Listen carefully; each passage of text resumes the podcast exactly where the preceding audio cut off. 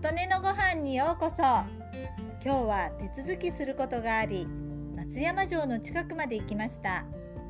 事前にネットで調べて若菜というお店でランチを食べました。こじんまりとしたお店で清潔感があり素敵なお店でした。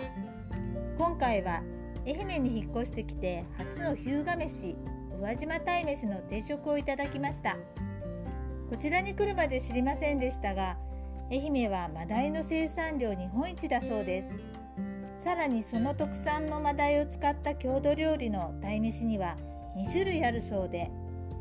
南予から東予地方は焼いた鯛を昆布だしでふっくら炊き込んだ松山鯛めし。それに対して南予地方の鯛めしはタレにつけた鯛のお刺身をタレごと温かいご飯にかけて生卵をのせていただく宇和島鯛めしというのだそうです。今回私が食べたのは宇和島鯛めしです。鯛めしもとても美味しかったですし煮物もイギス豆腐もおつゆも上品なお味で美味しかったです。メニューには他にも心惹かれるものがいろいろとあったのでまた行きたいです。用事を済ませた帰り道に通った商店街に生ジュースバーを見つけました。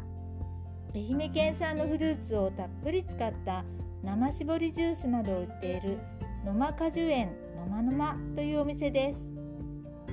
甘いものも自然なフルーツは OK な私ですのでこれは素通りできないということでちょうどタイムセールでお安くなっていた清見タンゴールのジュースをいただきました。搾りたての果汁100%ジュース。これもとても美味しかったです。ということで今回は鯛めしを食べて搾りたてジュースを飲んだ